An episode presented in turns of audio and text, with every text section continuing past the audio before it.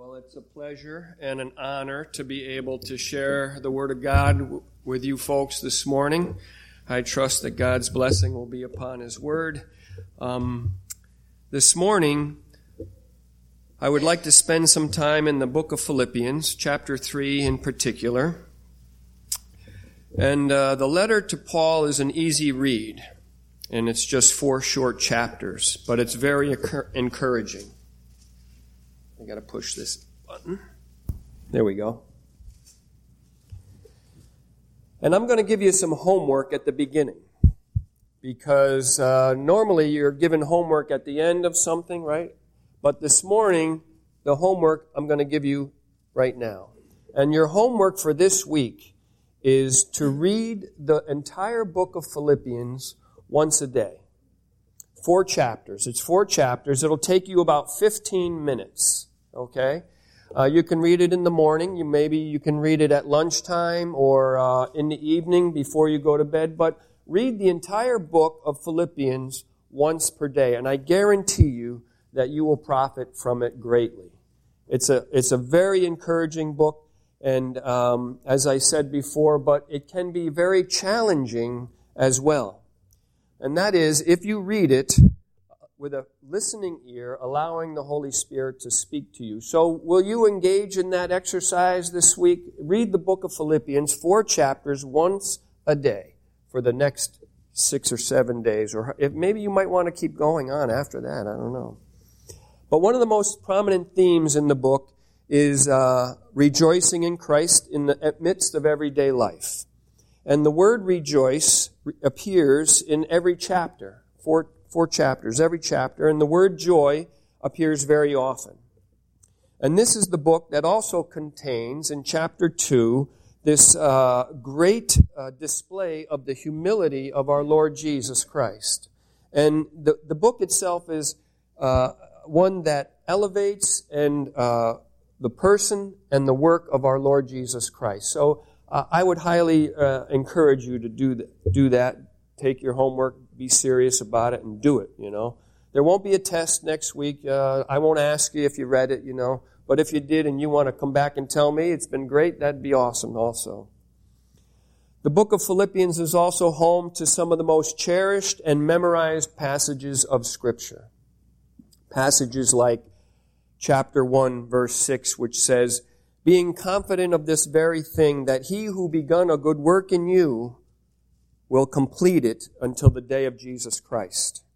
Or chapter 1 verse 21. Some of you might have this verse in your memory bank. For me to live is Christ and to die is gain. That's probably one of the high points of the book when Paul expresses that sentiment. To live is Christ, but to die is gain. And in chapter 2, verse 13, for it is God who works in you both to do and to will of his good pleasure. Some of you have that verse memorized. And then in chapter 4, verse 4, rejoice in the Lord always. And again, I say rejoice. All of those beautiful verses that some of you have uh, tucked away in your minds are contained in this book. And also, you'll find, as you read through the uh, four chapters, you'll find uh, that Paul expresses a heartfelt desire and love for the brothers and the sisters in Philippi. And this will come out over and over again with words and phrases that he uses. And our passage this morning is a very positive and very encouraging passage of Scripture. And it is my desire that you be edified and that the Lord be magnified in our time this morning. Now, a little context. We know that the book was written by Paul. That's clearly obvious from years of study and people uh, informing of that, and you can see it in his words. But um, you may not be aware that uh, he was a prisoner at the time when he wrote this book. And you can, you can surmise that in chapter 1, this phrase, this, this phrase, my bonds, reoccurs four times in that chapter alone. Or my shackles, you know. So it's from those phrases and one other place at the end of the book in chapter 4 where he references the house of Caesar. That is how we discern that he was in prison at the time that he wrote this book. And we need to remember that prison was nothing like prison today, right? Uh, it didn't have uh, cable TV. Uh, it was dark and it was damp. There was no internet service and there was no reading materials except that somebody may have brought that individual. And there may not have been food supplied except that which was given by family and friends who had came. And the rats were probably the only daily visitors that prisoners had. So it was a much different place. And it was meant to be a place of suffering. It wasn't meant to be a country club like some of the prisons that some of the criminals are in today. It was meant to be a place of suffering.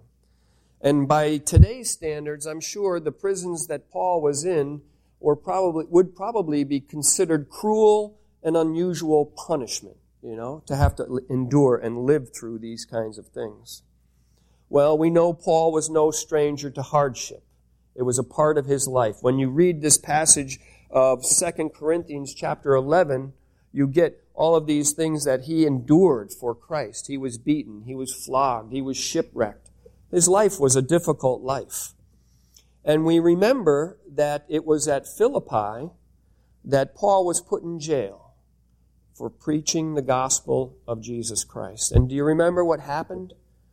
The earth shook, the bars flung open, and the Philippian jailer, What must I do to be saved?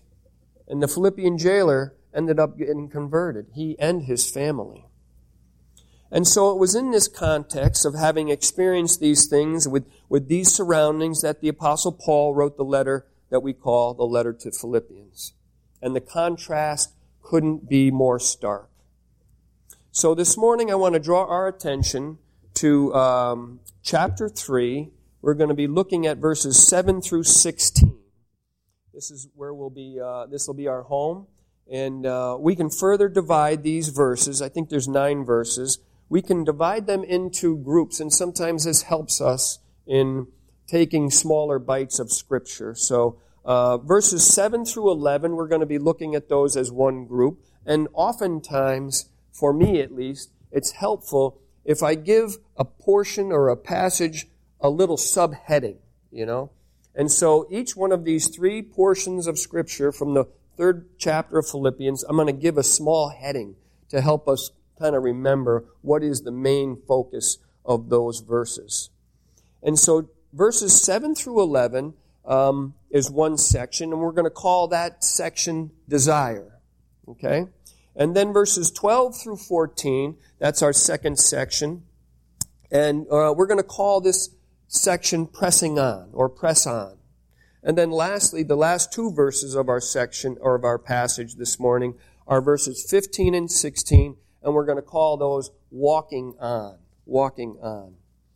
So I'm going to read. You can follow along in your Pew Bible or whatever Bible you have with you. Chapter 3. I'm going to read verses 7 through 11, and then uh, we'll, we'll make some comments and see some things in these verses. Verse 7. But what things were gained to me, these I have counted loss for Christ. Yet indeed I count all things loss for the excellence of the knowledge of Christ Jesus my Lord, for whom I have suffered the loss of all things, and I count them as rubbish that I may gain Christ, and be found in him, not having my own righteousness, which is from the law, but that righteousness, but that which is through faith in Christ, the righteousness which is from God by faith, that I may know him and the power of his resurrection and the fellowship of his sufferings, being conformed to his death, if by any means I may attain to the resurrection from the dead.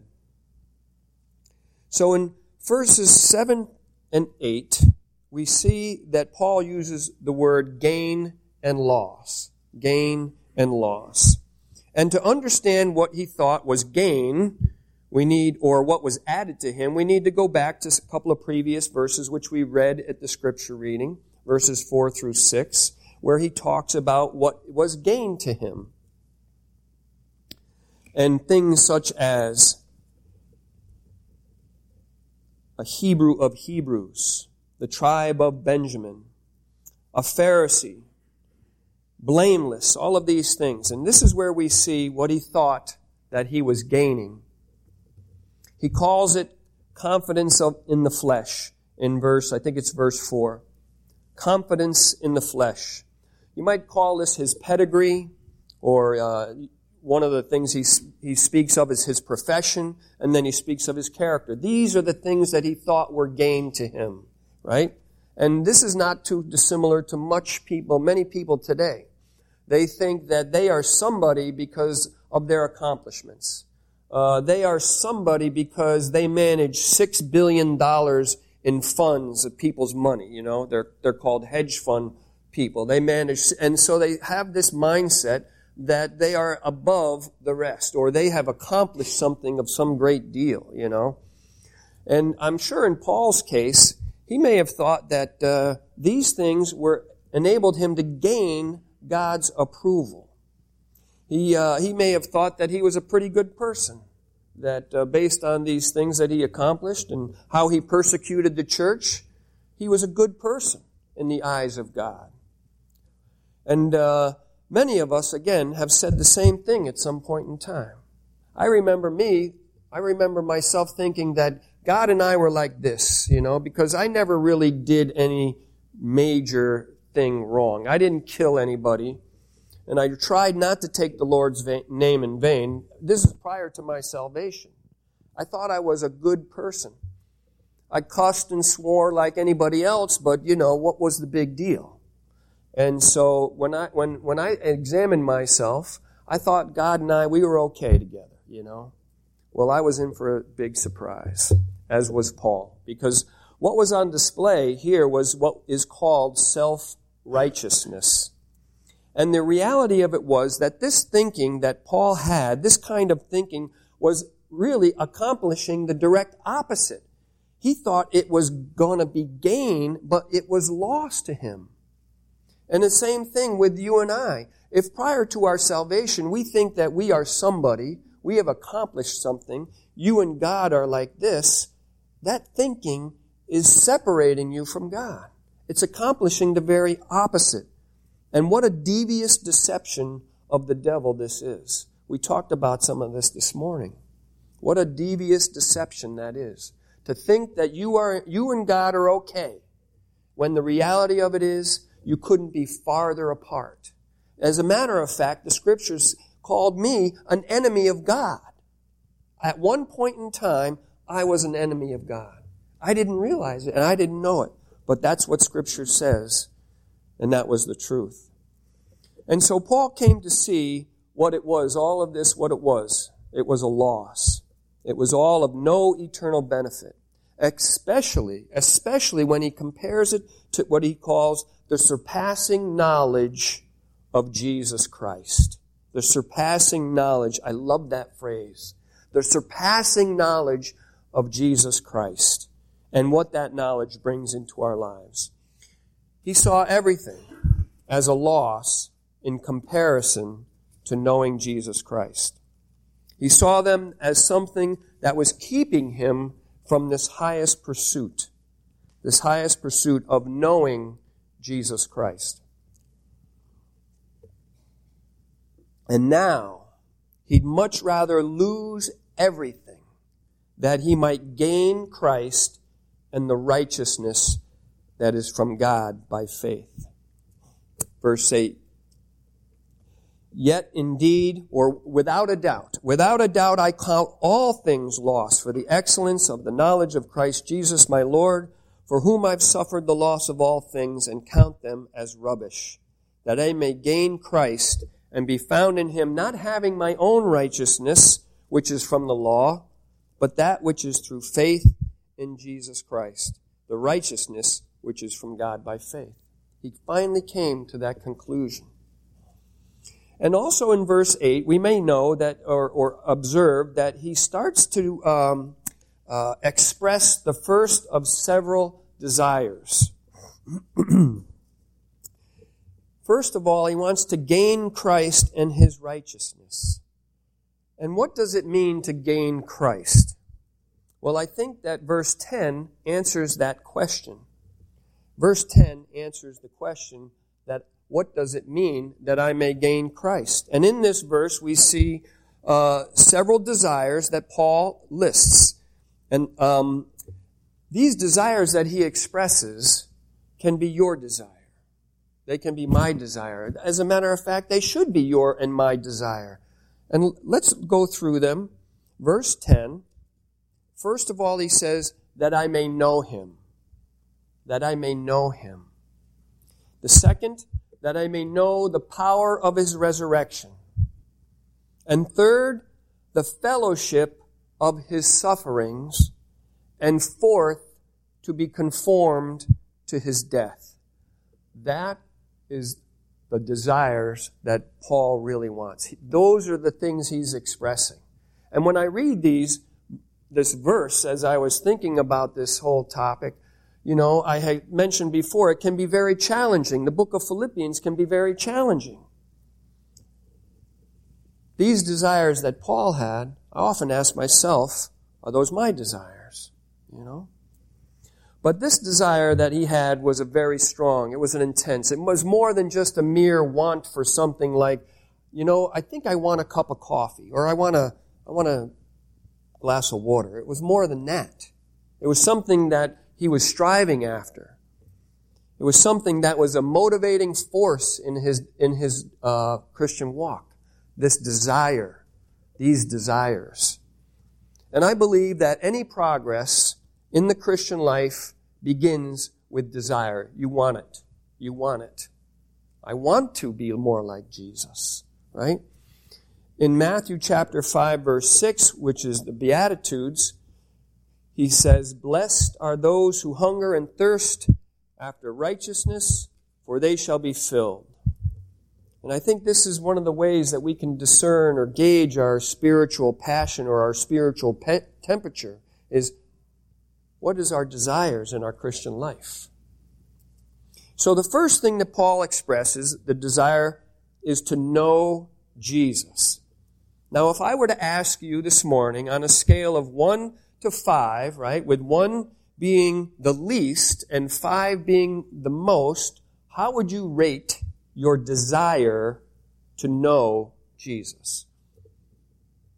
Don't answer it out loud. How would you re- rate your desire to know Jesus on a, on a scale of 1 to 5? And then what kind of knowledge is it that you possess of him? Is it a knowledge of facts? I know where he was born. I know uh, his mother and father's name, etc., etc. Uh, those are important things to know. Facts are important things to know. But if your knowledge of the Lord Jesus ends at a list of facts, then I think you are settling for something a little less. Perhaps your knowledge of him is more firsthand. Maybe it's more personal and more intimate. Paul said that I may know him. Do you know Jesus' likes and his dislikes? Do you spend time with him? Do you know his voice? If he were to speak with you, would you know his voice? My sheep know my voice. How well do you know him? So Paul's desire was to know Jesus. And he wasn't satisfied with a, with a low level of knowledge. His second desire is that he has to know the power of his resurrection. And what is the power of his resurrection? Well, I think this verse may help understand. It's taken from Romans chapter 8, verse 11. And you can turn there if you wish. I will read it for you. And I think this helps us understand the power of his resurrection. Romans 8:11 says, "But if the spirit of him that raised Jesus up from the dead dwells in you, he that raised up Christ from the dead shall also quicken your mortal bodies by his Spirit that dwells in you. The power of the resurrection is the person of the Holy Spirit. It's the presence of God's Spirit working in you. And so I ask this morning, Do you know this presence, God's Spirit, in your life? Do you experience this power? Are you desirous of, on a daily basis to be filled with the Holy Spirit? We were, uh, we had a, a, Bible study Wednesday. It was several Wednesdays ago. And we, we looked at this passage of scripture about being filled with the Holy Spirit and being desirous to being filled with the Holy Spirit. And that's on a daily basis. There is a sense that it's a once and done thing. The Holy Spirit comes in to reside in you. He stays. He'll be there for all of eternity. But there is a sense that because of our walk and our, our, our uh, and the dirt we get on our feet from the world, that we need to be filled with the Holy Spirit on a regular basis. So do you know Him? Do you know the power of His resurrection, His Holy Spirit? Do you follow His leading? Are you using your gifts? That they are gifts from the Holy Spirit. And do you see, when you look back on your life, do you see a progress, you know? Do you see your love increasing for both the Lord for both other people? Do you see your faith growing? Are you able to trust Him more? And is your hope knowing that you have a place? God has prepared a place for you. Is your, that your security is, it's eternal? Is all of this growing? This is a work of the Holy Spirit in our lives. His third desire may be a little less sought after by Christians. It's called the fellowship of his sufferings. And um, I dare say none of us like to experience suffering. I know I don't. I kind of run from it. And I like my comfortable little life. I like everything to go along nice, and it's like the storybook end. Everything works out in the end. But the reality of it is that suffering is a guaranteed part of your Christian life. And I think you already know this because you have experienced it. And some of us right now are in the midst of some measure of suffering. It may be a physical suffering. It may be a, a uh, an emotional suffering, etc. We are going to experience suffering in our, and there's a way that we are united with the suffering of Jesus Christ when we endure and go through various kinds of suffering. Paul said that all who desire to live godly lives will know suffering of one kind or another. But I think the suffering that the Christian experience differs from the suffering of the non-believer in that there's a purpose to it. Your suffering, your pain that you are enduring, the discomfort, there's a purpose in it. And, and there's a myriad of purposes and you could have a whole sermon just on the why does God allow suffering in our lives. But there is a, there is an end goal in this. And sometimes we may not know the reason for it, but I'm going to share with you an end goal. And it's taken from Romans chapter 8 verse 17. And I'll read that for us also. He says, and if children, he's talking about us, and if we are children of God, then we are heirs of God and joint heirs with Christ, if so be that we suffer with him, that we may also be glorified together. I hope we can, as we live our lives, we become less attached to this world and become more attached to God and, and be heavenly minded, and we see that our lives are very short. I'm 57 years old. Life has never moved as quickly as it is right now. It's never, and so if the Lord gives me another 30, I can't imagine how fast that's going to go, you know? And life is short, but it's, it's immensely uh, beneficial for us to get the mindset that this is temporary. Yes, I'm suffering. I'm going through some anguish, some really difficult times but there's a, there's a better place. There's a glorified uh, body that waits us, you know. We're going to be glorified together with the Lord Jesus. That's part of our hope. That's part of our hope. So I trust that that's growing into you, in, in us. And also our Lord suffered, right? We know our Lord suffered a great deal. And we know the apostle Paul suffered. And we know that the church has suffered throughout its history. Should we express, expect any less? And the, the fourth desire is to be conformed to Jesus' death. Now we know that Jesus' death was for sin, right? A payment once for all, not to be repeated, not necessary to be repeated. It doesn't need to be. But that's not what is in mind in, in this phrase, being conformed to his death. I think if we look at the word conformed, that may help us understand what he's saying. And so here's our Greek lesson, because every good sermon has a little bit of Greek. We throw some Greek in there, right? So I'm going to use one Greek word this morning, and it'll make my sermon qualified for having a Greek lesson in it, all right? And the word is sumorphizio. Sumorphizio. That's the Greek word. Now, I don't expect you to remember this, but I do expect you to remember this about it. The word sumorphizio has right in the middle of it M-O-R-P-H. Morph. Right? And so to morph into something means to change into something else, like a butterfly, right? So he starts out as this ugly little worm, and then he puts on this beautiful set of wings, and he flies on, and flutters around to all the beautiful flowers in the garden he morphs into. He started out as one thing, and he's going to morph into something else.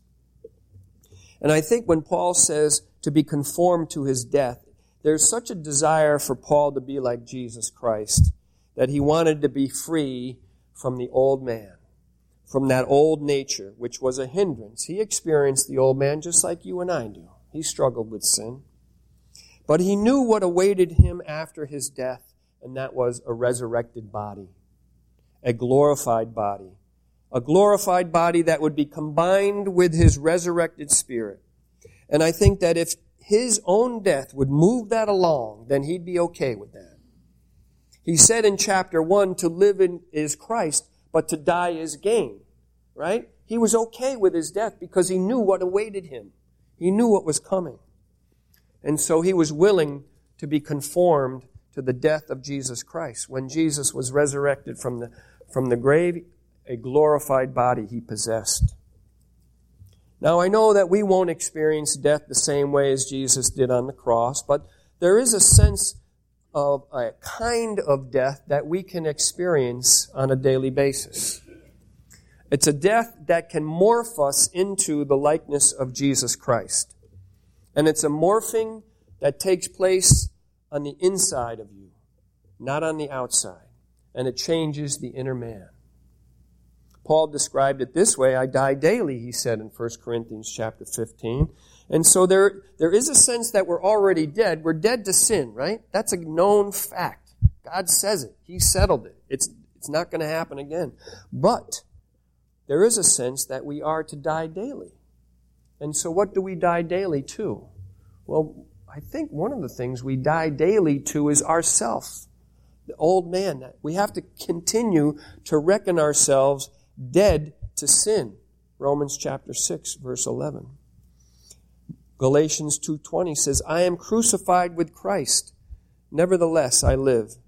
Yet not I, but Christ lives in me, and the life which I now live, I live in the flesh. I live by the faith, but I and the life which I now live in the flesh, I live by the faith of the Son of God, who loved me and gave himself for me, that I might be conformed unto his death. Verse 11, which reads, If by any means I may attain to the resurrection from the dead. This is not an expression of doubt. This, he uses the word if by any means. It's really can be read so that by any means I might attain to the resurrection from the dead. And so verse 11 is the end goal of all these desires that he had just expressed.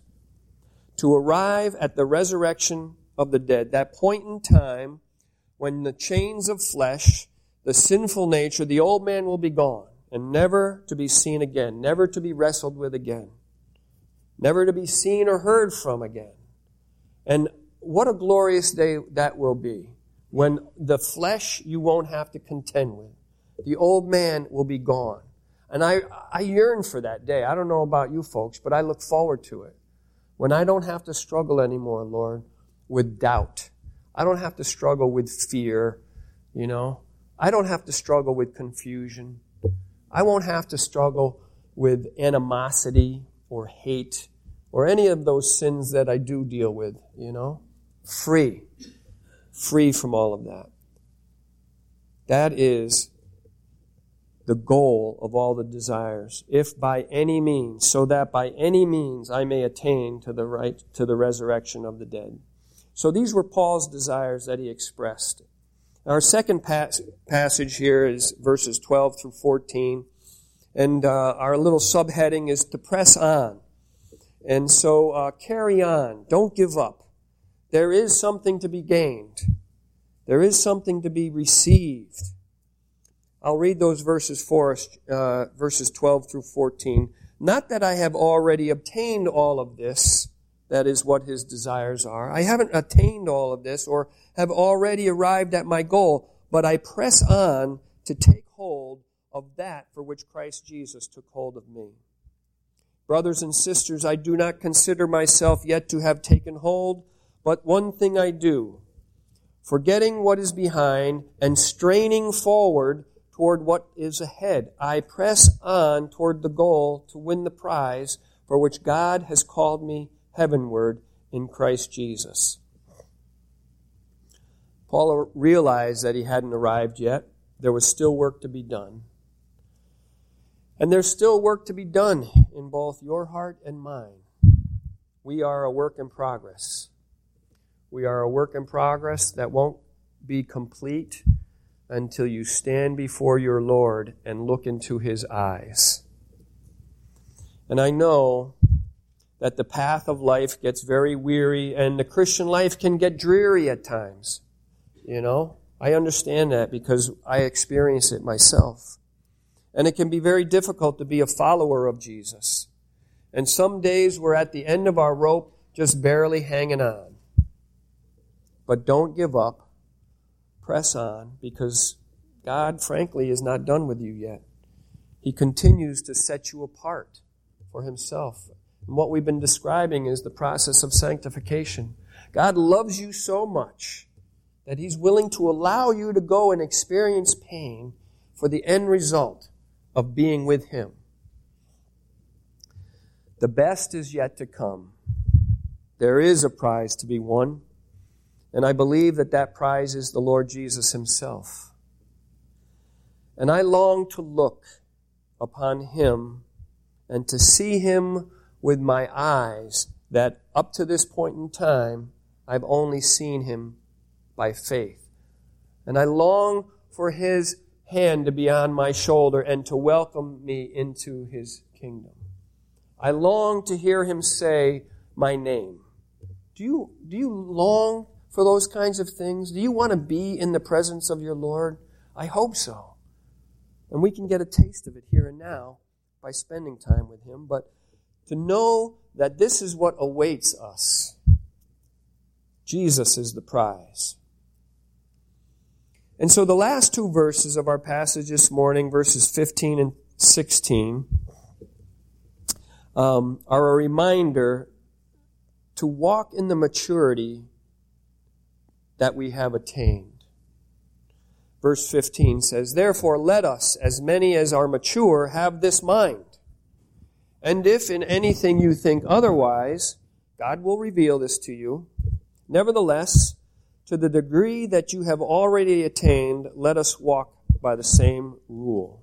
Let us be of the same mind. So, the previous verses that we've been discussing this morning um, are really a description of the maturing Christian life. And I look, you know, I know we're a mature, I like to think we are a maturing body of believers. And I, I believe that. We, many of us have been walking with the Lord for 10, 20 years and, you know, 50 years. And so we are a maturing body of believers. We're all maturing. If we've been with the Lord for five seconds, we, we are maturing. God is in the process of bringing us along. And you can see in verse 10 we spend some time looking at, you can almost see a progression of desires expressed in verse 10, right? It started with that I may know him, the beginning. And where did those desires end? They end at the resurrection of the dead. So there's this progression to walk on in the Christian walk, in a Christian life. And we need to keep in mind that Paul had been with Jesus for many years, and so he's writing these, these verses from a vantage point that has seen much and experienced much. But he was sure that God would reveal to his audiences where they were in the maturing process. And God will let us know where we are at in that process if you ask him. And it's called the Christian life, right? We call it the Christian life for, for a reason, right? It starts with the new birth. And it morphs into the likeness of Jesus Christ. And carries on into eternity. But throughout the process, while we were walking on this planet, we want to be striving and trusting and always wanting more of the Lord Jesus. We want to know Him and the power of His resurrection and the fellowship of His sufferings, being conformed to His death so that we will arrive at the resurrection of the dead. And so this morning, my desire for us as a body of believers here is that we would realize that there's more to know of Jesus Christ. If you've been with the Lord 50 years, there's more. There's more to know of Him. There's more to know of Him in a personal and intimate way. There's more of His power to experience in your Christian life. And there is more to suffer for Him. And there is a prize that awaits us. And that prize is the Lord Jesus Christ. So press on. Let's pray. Father God, there is more. There's going to be more in, in heaven. There's going to be more for all of eternity. There's going to be more. And I pray, Lord, that you would instill in our hearts a desire for more, not to be content Although Paul said that he was content in every state that he was in, his circumstances he could be content in, but he wasn't content with where he was at in his spiritual walk. He wanted more, more of you. Lord Jesus, I pray that you would fill us to overflowing and that we would know the abundant life and walk by faith and not by sight and rejoice in the Lord always and all of these things. Father, you have given us a great life. You've given so much. May we in turn respond to you in like fashion. So thank you for this passage of Scripture. We commit this all into your care. In the name of Jesus, amen.